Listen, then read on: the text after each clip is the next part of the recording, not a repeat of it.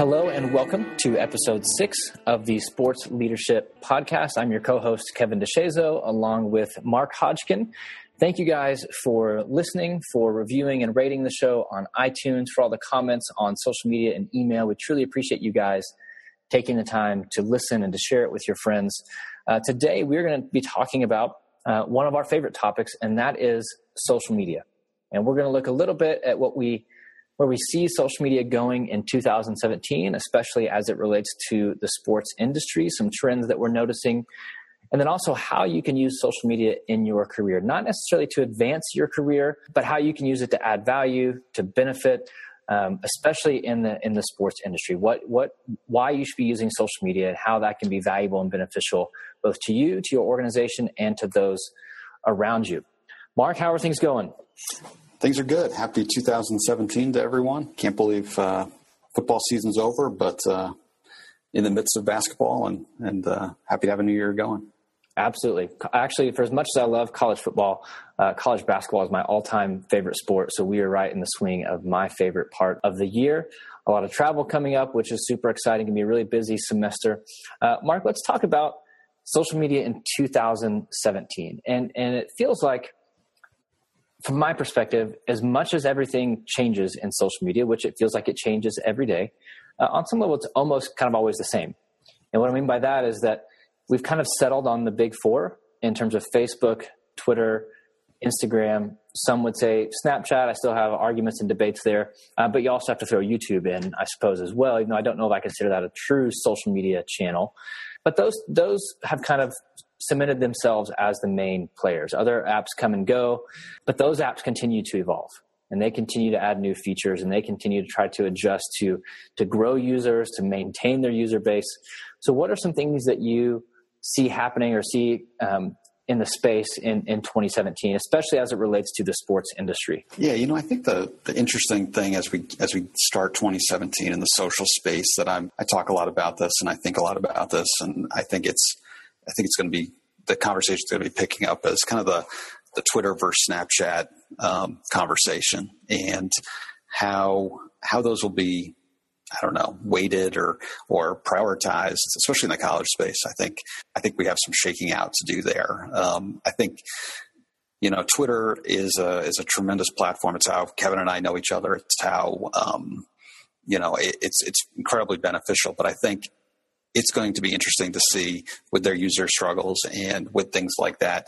You know, are, is Snapchat going to become kind of the, the, number two platform? I think it absolutely has the chance to. Um, I think it's it's a hard one to understand. It's a hard platform to understand. I think Twitter, as much as it can be confusing to new users, is fairly simple. Um, I think Snapchat is trickier. It's obviously, it's definitely trickier for brands. Um, and I guess we would call most sports um, networks and teams and organizations brands for, for this purpose. So um, I think that's going to be an interesting one. Can Snapchat get into the quote unquote mainstream in the sports world? Um, I think the pros, it's very close. Um, I think college, it's coming, but um, I think it'll be very interesting if we compare this to January 2018, where we're at then. Yes, I, I think all great points. I think Twitter has always been a frustration for me, not as a user. It's my my favorite platform, and and maybe only Instagram comes close. Twitter, I have a career because of Twitter, not just because of, of, of, how student athletes use it maybe inappropriately, but because of the network that we that we have on Twitter. That's where you know I, the Fieldhouse has a has a uh, a Facebook page that I I truthfully don't care about. I post maybe once a day there only because I feel like if you work in social media, you have to have a Facebook page. Um, but my audience is not there. I mean, I know athletic directors and people in the space are obviously on Facebook, but the conversation around what we're doing all happens on Twitter. So it is it is by far my most valuable platform. Uh, personally, I still think there's value organizationally. I think it's really interesting. Twitter for all the all the negative media uh, that comes out, it is an incredibly valuable platform that may be a terribly run business you could argue that there's not a platform that's more culturally important or relevant than Twitter. We rarely see on the news, hey, so and so said on Facebook. It's always so and so tweeted. Um, every now and then, it maybe we saw this on Instagram, but but a, but a heavy majority of those conversations uh, it, it happen on on Twitter. It is where people go real time. It's where people get news. They've actually changed uh, their classification in the App Store now. They're no longer a social network; they're a news app, which I think is smart. Even though it is a social platform, that's where people go to get to get news. And so I think there's still value there for organizations. Um, nothing I don't in in the next gosh five maybe ten years. I don't think anything will come close to Facebook. Uh, we all love to hate on Facebook, and personally, I, I'm on board with that hate. I rarely use it; it's just not a platform that matters to me. Organizationally, Facebook is just such a monster. Everyone is there. Kids are still there. Teens are still there. Young adults are there. Your parents are there. Your parents' parents are there. It is the platform. Whatever your niche, whatever your industry, everyone's there. It's the greatest advertising tool in history in terms of cost. I mean, uh, you can you can run an ad on Facebook and pay twenty bucks and reach eight thousand people who actually want to see that ad, who need to see that ad. Ticket sales, uh, whatever it may be, nothing nothing in a long time will come close to Facebook. I would I would actually put Instagram at number two right now for brands. It's such a powerful platform. Visuals matter. You know, we've talked about that before. We're such a visual culture. There's so much you can say with pictures that you it's difficult to put into words sometimes. On Instagram, a picture can stand alone without even a caption. Uh, Instagram stories, I think, could be a really interesting play for brands. They need to figure out live. Uh, you've got Instagram Live right now. It's just really, really kind of sketchy and awkward. Um, but with Instagram being being owned by Facebook and the power that you get from the back end being owned by Facebook, I think Instagram announced recently they now have 600 million users, which is twice as many as Twitter. Uh, and Snapchat never gives user numbers. When they do, they're probably false. Um, we've seen 150 million daily users. So let's say they're at 200, 250 million users. I don't know. Instagram is still two to three times the size of Snapchat, which is fascinating. Um, given Snapchat's growth, Instagram has been right there with it. And so I, on a personal standpoint, personal perspective, Twitter is, is still tough to beat. But for brands, I think this is a, a, year that Instagram really takes hold. I think Snapchat is still so difficult for brands in our research of, of college athletes. They just don't want to follow brands there. Uh, I don't have the numbers in front of me, but I think it's like 10 or 11% of college athletes follow a brand on Snapchat, whereas 70, 80, 85% follow brands on Twitter and Facebook and Instagram. In our sessions on campus, that's a question we ask. How many of you use Instagram or use Snapchat? Every hand goes up. How many of you follow a brand? Maybe two. And so I think it's such a tough place. It's a personal, it's a messaging platform. Uh, and they've made it, Snapchat has, has purposely made it really hard for brands to do well there organically. They want you paying for filters. They want you paying for live stories. They want you paying for a Discover channel, which obviously people in the sports space that we're talking about, you know, athletic departments are not going to pay for a Discover page on Snapchat or Discover channel rather. Um, so they've made it really difficult for for brands to succeed. You don't know how many followers you have. It's just a really difficult difficult place to to, to work. Um, even though every every young person is there, I think Instagram is such a more powerful platform.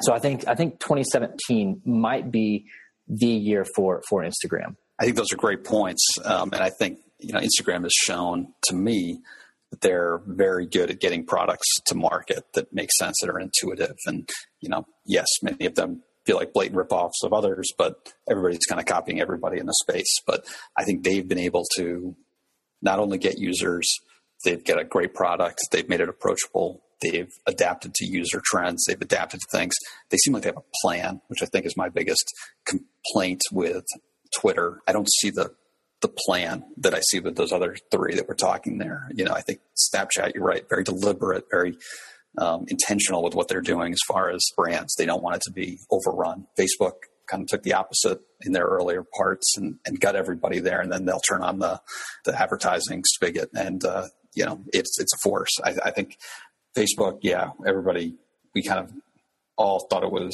not dead, but everybody kind of Grags on it, whatever. But you know, those ads, I, I agree with you. They're still incredibly affordable, and there's a, an enormous value that's hard to, to match.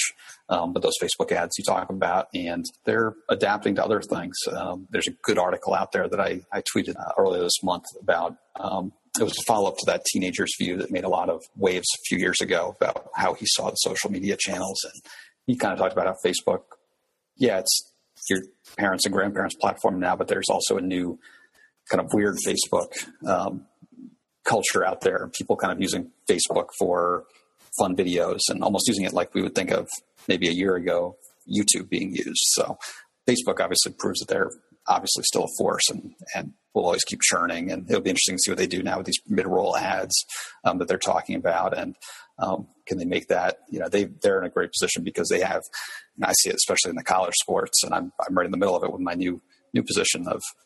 Um, I, I, can't remember a uh, an organization that people would willingly give all their content to and ask nothing in return. And uh, that's Facebook Live. It's amazing to be in a position like that as a business, but they are right there, and it'll be interesting to see if if that continues.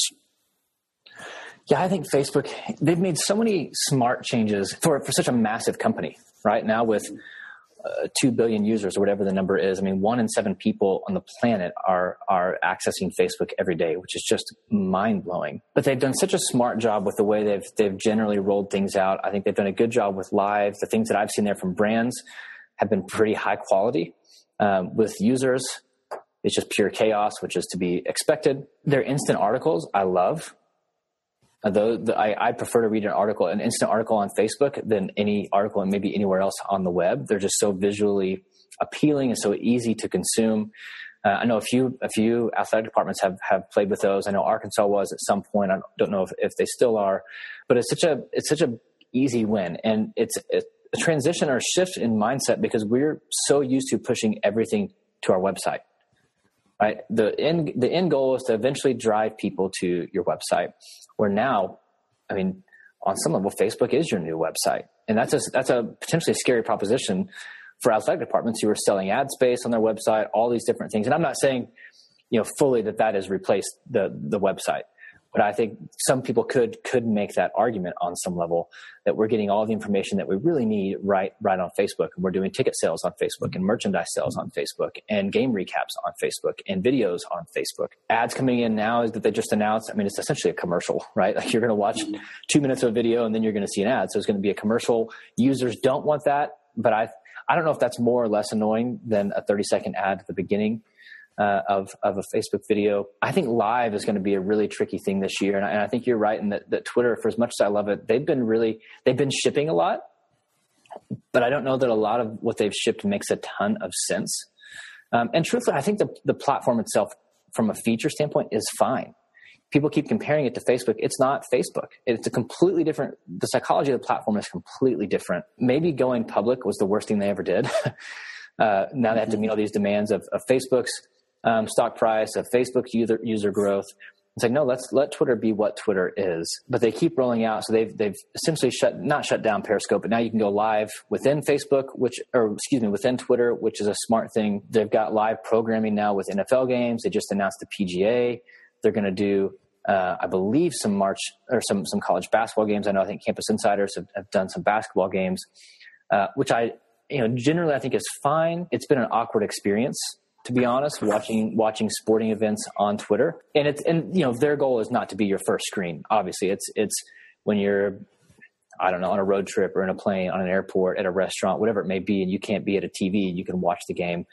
It's been a little bit bumpy. I think they'll figure some of those things out. They've got financial um, shows that are streaming on on Twitter, but I think they have to focus on like what's happening now. Like that's the that's the value of Twitter um, and I think live could be a big part of that. I think the, the issue with live, as it is with every new feature that comes out on every platform, is that teams and programs do it just for the sake of doing it. Like they're going live just just because they can go live, or they're doing an Instagram story just because they can do an Instagram story without thinking what's the actual platform uh, that we're working with, what content works on the platform, why are we going to tell this story? And so I think, regardless of what changes come out and, and new features on platforms, they have to focus on on what their story is and how that fits the psychology of each platform in a in a unique way. There's been a lot of hate spewed at Instagram for copying Snapchat. What do you think about Instagram's overall strategy? You know, I think Instagram, much like Facebook, um, is developing a pretty good reputation, at least with me, as somebody who makes the right moves when these things come up. I think the way they took the homepage of Instagram and inserted those the, the stories at the top is a, a, just a beautiful design experience and a beautiful user experience. It's completely unobtrusive, completely unconfusing, if that's a word, and uh, you know, completely intuitive. I think it's it's been fantastic. I agree with you. It, it kind of has that line of mass appeal, but also appealing to younger people. It's visual, it's video. Yeah, I think live is, uh, you know, right now is probably the, the, weakest portion of of it. But I think that'll come. I don't think that's a, a, a, huge drawback. Nothing I'd be really completely worried about. I think I think they've been on point. I think they've they've been making all the right moves. They haven't tried to over. Um, you know, overdo it with what they are. Um, I think they've they've been consistent. They have that growth, and um, I think they've done a, an incredible job overall. Uh, kind of like you talked about, you know, when you mentioned Twitter, and I, I, think they're totally a company that needs to figure out what what they are and where they're going. The Facebook comparisons are completely unrealistic, and you know, I, I think there's a big difference between what's right for the platform and what's right for you know Wall Street um, as that goes. And and right now, it just feels like they're they get beat up for everything. I've had plenty of, of concerns about it. I think, you know, you talk about the the live thing. Um, I think there's two things that have to happen. I think they need to be able to have content that's that's unique that can't be watched for other places because um, you know there's just not a ton of value right there. And I think they can understand, you know, are they a are they a streaming company or are they a Twitter company? I, I the example I'll use is I put the the app on my Fire uh, Stick for my TV, Twitter app to check out the NFL thing. Can't send a tweet from it when it when I installed it. You know, you, you think about what their platform is. Fine, I get it on my big screen, but I can't send a tweet and I can see this curated thing. And they've told they've said they're going to fix this the stream so you can have a have a um, a valuable feed of either your friends, your followers, your favorite team.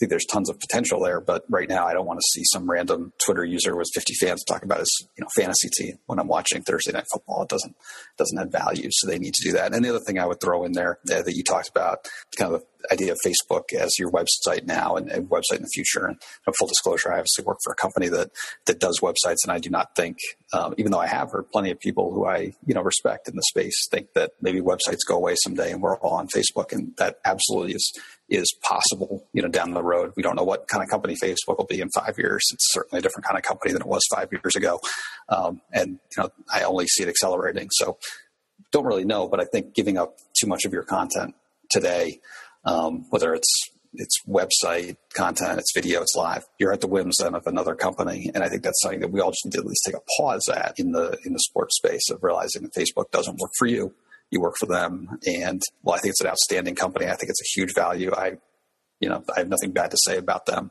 Um, I think you got to be careful to not chase the eyeballs and the the impressions that you know I've been in that seat and I've done that where you can show your boss look at these millions of eyeballs and millions of and it's those analytics can be thin they can be inaccurate as we've seen from almost every social platform um, who struggled with some some inaccuracies but um, you also have to remember that you know your content has value and you need to always protect that. And you always need to be thinking about that. Of you know, if there's a change made that I can't control, am I still in a position to to monetize my content, to distribute it the way I want to see it? Um, I think think it's worth pondering, worth thinking about um, because we're we're not quite there yet. I think you know that's why in other industries maybe I think college sports. Um, I think everybody does email, but I think you see some of the bigger brands um, in the uh, you know the business world and the consumer brands sectors um, that email is just showing them a great return. Um, you're having information. These people who have opted in, you know, you might not have the vanity metrics, and you might not have a uh, a tweet that gets five million viewers, but you know you can get some real value and some real activation with targeted, intelligent email marketing. And I think, I think before too long that we'll see even more of a return in the college side, um, which is where I, I, work most directly into this being you know huge, important uh, uh, thing that we're doing. So um, it's definitely fascinating. It's probably something we could talk about all day. It is, yeah, which is what we do, you know, for the most part. Which is which is nice. Is that you know, there's always something new in social media. There's always different perspectives, and the beauty of it is that nothing, like nobody is is wrong or right in social, which I think is is really difficult people to to grasp. Sometimes we'll have our opinions, um, but none of us are necessarily right. It's what works for us personally, or it's what works best for our brand. Uh, but I think you did make a good point on Facebook as your website in that there's always significant value in like, have, having your space.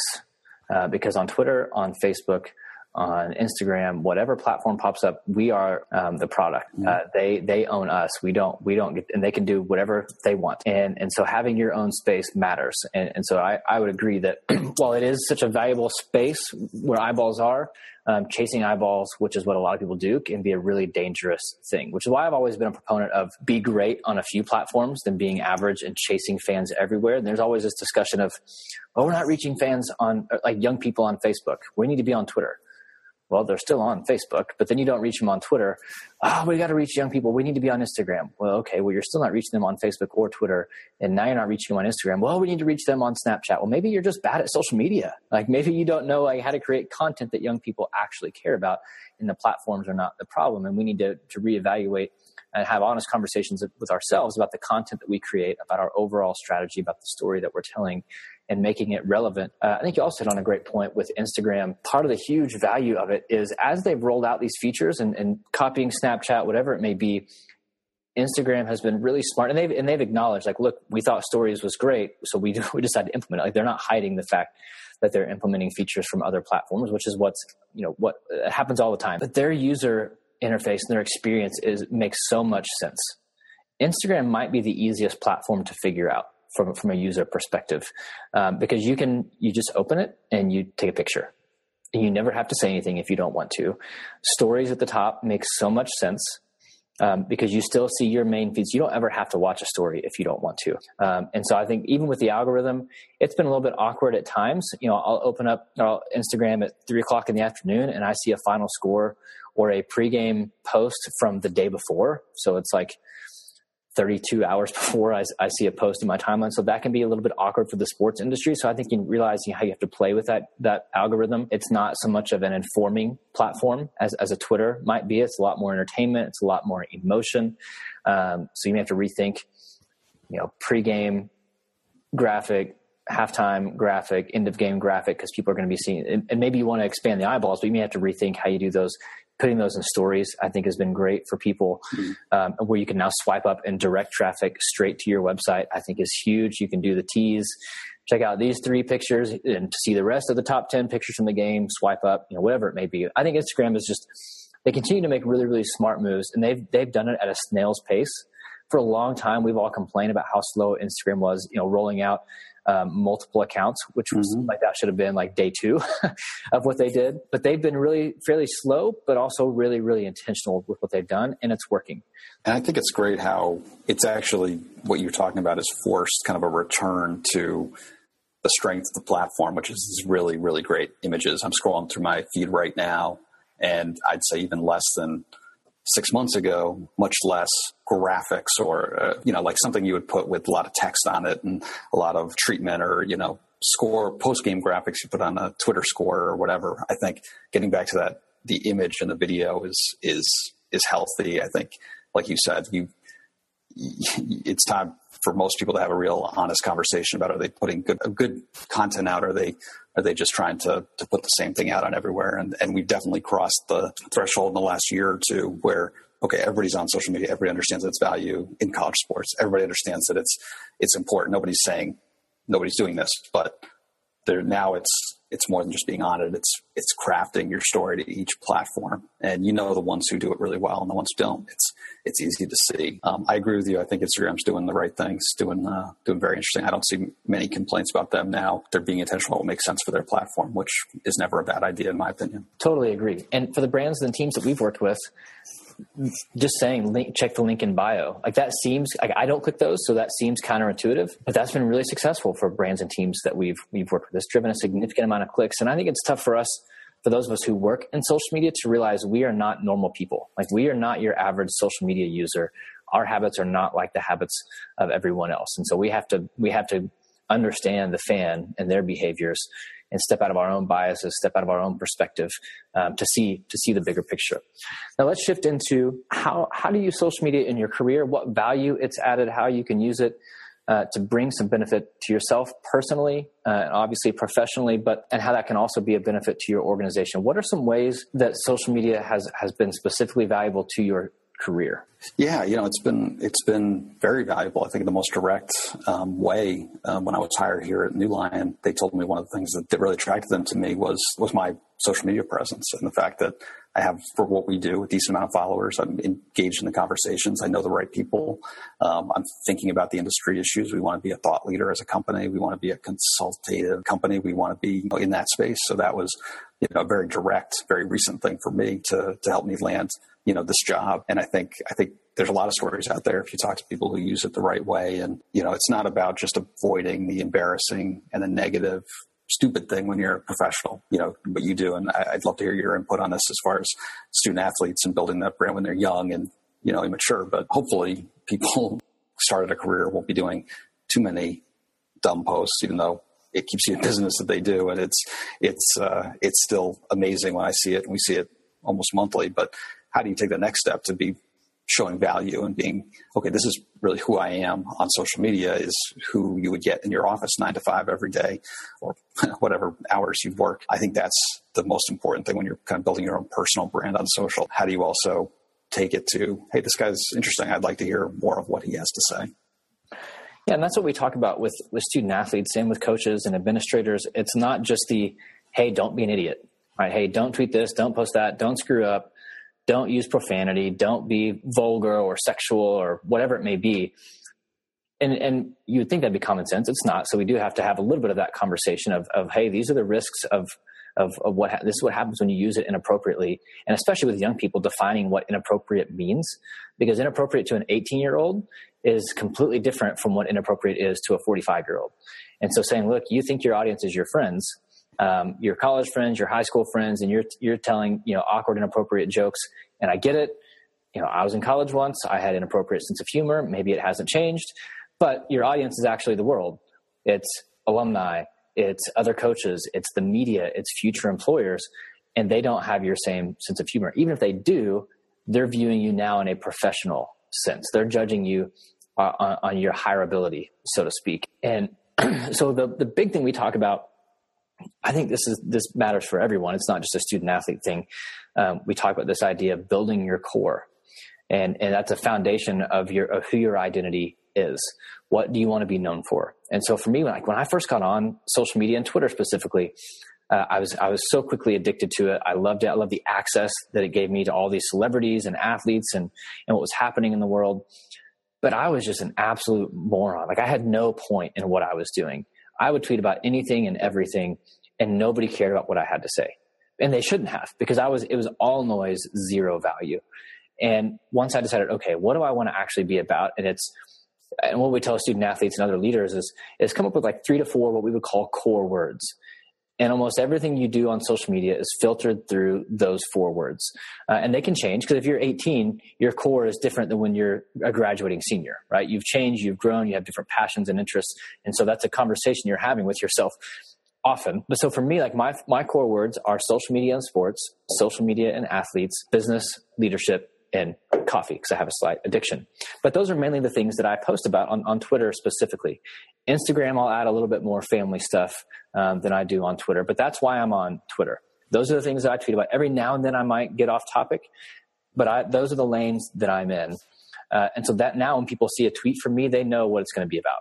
It's going to be about one of those four things pretty consistently. That's, that's what it is. And so that if you, if you have a why, then that, that eliminates all the other noise that you're going to put online. Let's say, for example, faith is part of my core. If I hit send on this, does it build up or tear down my identity as a person of faith? If leadership is part of my core and I hit send on this, does this build up or tear down my reputation as someone, as a leader, as someone who's interested in leadership and interested in building leaders? It's an easy way to eliminate some of the mistakes that people are going to make because you start to, to focus on what you're posting as opposed to what you shouldn't post. But you start to build this, this brand around, around your passions and your interests, and then you build community Right, so for us with social media and sports, so we have the, the hashtag SM Sports community, and it's people who work in social media and sports, people who are just interested in social media and sports, people who just work in college sports or pro sports. And it's just a fascinating community. And we all found each other, A, because of the hashtag, but because we're posting about these things that we're passionate about, that's part of our identity, that's part of our personal brand. Because this, can all be self serving. And I think your mindset can't be, hey, look at me and how great I am. And I, I have fully been that person. Like I was for a while on Twitter, I was immature. I was prideful. And I just love to argue with people, show how smart I thought I was. And I was an idiot and, and uh, certainly had to apologize to some people um, for just being, being overly prideful. But if you can shift and say, I think I have value to add to people, uh, not in a prideful, but I think I, I think I know things, I've done things uh, that I think people could use, which is the, also the beauty of Twitter specifically, is that people are sharing what they're working on and what they've learned, what they've done. So then an SID across the country or someone working in development on this side of the country, man, that's a really good idea. Maybe we should have a conversation about how that could potentially work for our work for our program. But also saying, I, I think I have something of value to add. but I know there's a lot that I can learn. How can I just be a part of the conversation in a valuable way without saying, look at me, look at me, look at me? Because we, nobody wants to be that person. Nobody, nobody wants to be around that person. So we certainly don't want to be that person. Yeah. And it's tough because I think social media is geared towards this kind of, I don't know, um, overshare mentality or just it's, it's naturally kind of self serving. It's self promotion in, in a lot of ways. It's, Hey, I had this great dinner. So I'm tweeting a picture of the food or I'm on this great vacation or, you know, I've got these great seats at the game. And I think, you know, it is sometimes hard to avoid. And we probably all made posts where we think somebody else rolling their eyes with the, wow, that was self-serving or self-promoting or whatever. And I think, I think you hit on an unbelievable idea of that core of having three or four things to that you want to be known for. Um, I think I, I had subconsciously done that. Um, I want to be technology. I want to be college sports. Um, I, I, want leadership stuff and philosophy um, as well. But you know, does does the stuff I'm posting come through a lens um, of that? I think is enormously uh, important and a great thing, and probably something that anyone listening should just jot down now. Hey, what do you want to be known for? And it'll it'll remove some of the spam. It'll probably improve your posting. It'll improve your the impression that you're giving. Um, I think it's a tremendous idea. And again, that's going to shift, right? Because mm-hmm. you you may you're just going to grow. Our personal interests change. We may change industries. Um, but I think this also allows us to add value to the organizations we work for. But I think when you use social media, kind of an industry expert, I kind of hate that term, but you shine a light back on the place that you work and the department that you work in. And so that allows you to speak at, at events like NACDA and other industry events. Um, and when they, when they introduce you, it's not yourself, it's you who's the SID at this school or the AD at this school. Uh, and so it shines a positive light back on on your workplace, and it highlights the positive work that you're doing, the impactful work that you're doing. And so I think that there's a, a an opportunity to again not just build your own brand, but to highlight the people around you, the campus that you're on. And that's one of the things I love about college college athletics and college athletics Twitter is that it's just such a wide range of people from athletics of every level, from campuses of, of every shape, size, um, resource level sharing what they've learned, sharing what they know, learning from each other. Um, but I get to find out about so many different programs I never even knew existed because of these people using social media well and using it intentionally. Again, not just say, look how great I am, but look at the work that our basketball team's doing or look at the work that our marketing team did. If employers understand it, it's just a way to increase brand awareness. Um, and we, we should be about furthering the name uh, of our institutions, of our organizations. And this is such an easy way to do that. Maybe that's through a social media account. Maybe it's through, you know, some people have podcasts in the industry. Maybe it's through a blog, whatever it may be, just a way to tell your story and the story of the people that you're working with. Um, again, a simple thing. And it's not for everyone. So part of the conversation, you know, when I'm on campus, I, I think everyone should use social media, but I don't think they should if they don't want to do it well. And so that's a huge thing is, you know, when I'm on, on campus talking with administrators, like, I just don't want to do this. I don't see it as valuable. And I can argue with them time blue in the face, but I can't make them understand its value and believe that it's valuable. But I don't want them to be on it just for the sake of, of being on it. So if you're not going to do it well, and that doesn't mean have 20,000 followers. Like I'm not concerned about number of followers that an AD has or a coach, whatever it may be. But if you're not going to do it purposefully, then don't do it at all. You know, have an account and never tweet right? Just use it to consume news. But if you're not going to use it with purpose, then then I would rather someone just not use it. Yeah, we hate the uh, the coach who has his SID do his personal Twitter hand and handle and all, and it's it's just a hard follow and it's not that good. And I, I've known some people who are relatively big names who have like an account that nobody would ever recognize them as, so they'd be consuming content, and I'll get a text from them every once in a while of, "Hey, I liked your tweet on this," and I'll have no idea what their handle is, um, and they just do it to consume because they know there's value there, but they're not going to maybe they're they're in a position where it just doesn't make as much sense to to have an active handle or they know they're not going to do it well. There's certainly ways to do that. And I think I think understanding what you're going to do and what you're going to do well is is obviously the point. But employers should understand that this is a is a way that their organization can be reflected well. You know, if you trust somebody enough to to bring them into your organization and put them on the payroll and, and give them the keys to the building. You know, I would hope you could trust them to be to be intelligent on uh, on social media and help you build your brand. I agree. It can it can improve your reputation. It can improve your your standing, and uh, hopefully uh, they can do it the right way. I think it's also a big thing, like for crisis management. At some point, crisis will hit an organization, a department, whatever level of crisis that may be. But if we know your people because they've been on, active on social media. They've they've been building that brand, building a positive image of that brand, of the people working in that in that department. Now you have a group of advocates. You say, wait, wait, no, I, I know this person. I, I trust them. The truth, come, you know, whatever it may be. But now you have these advocates who will help you fight that message, who will fight the negativity.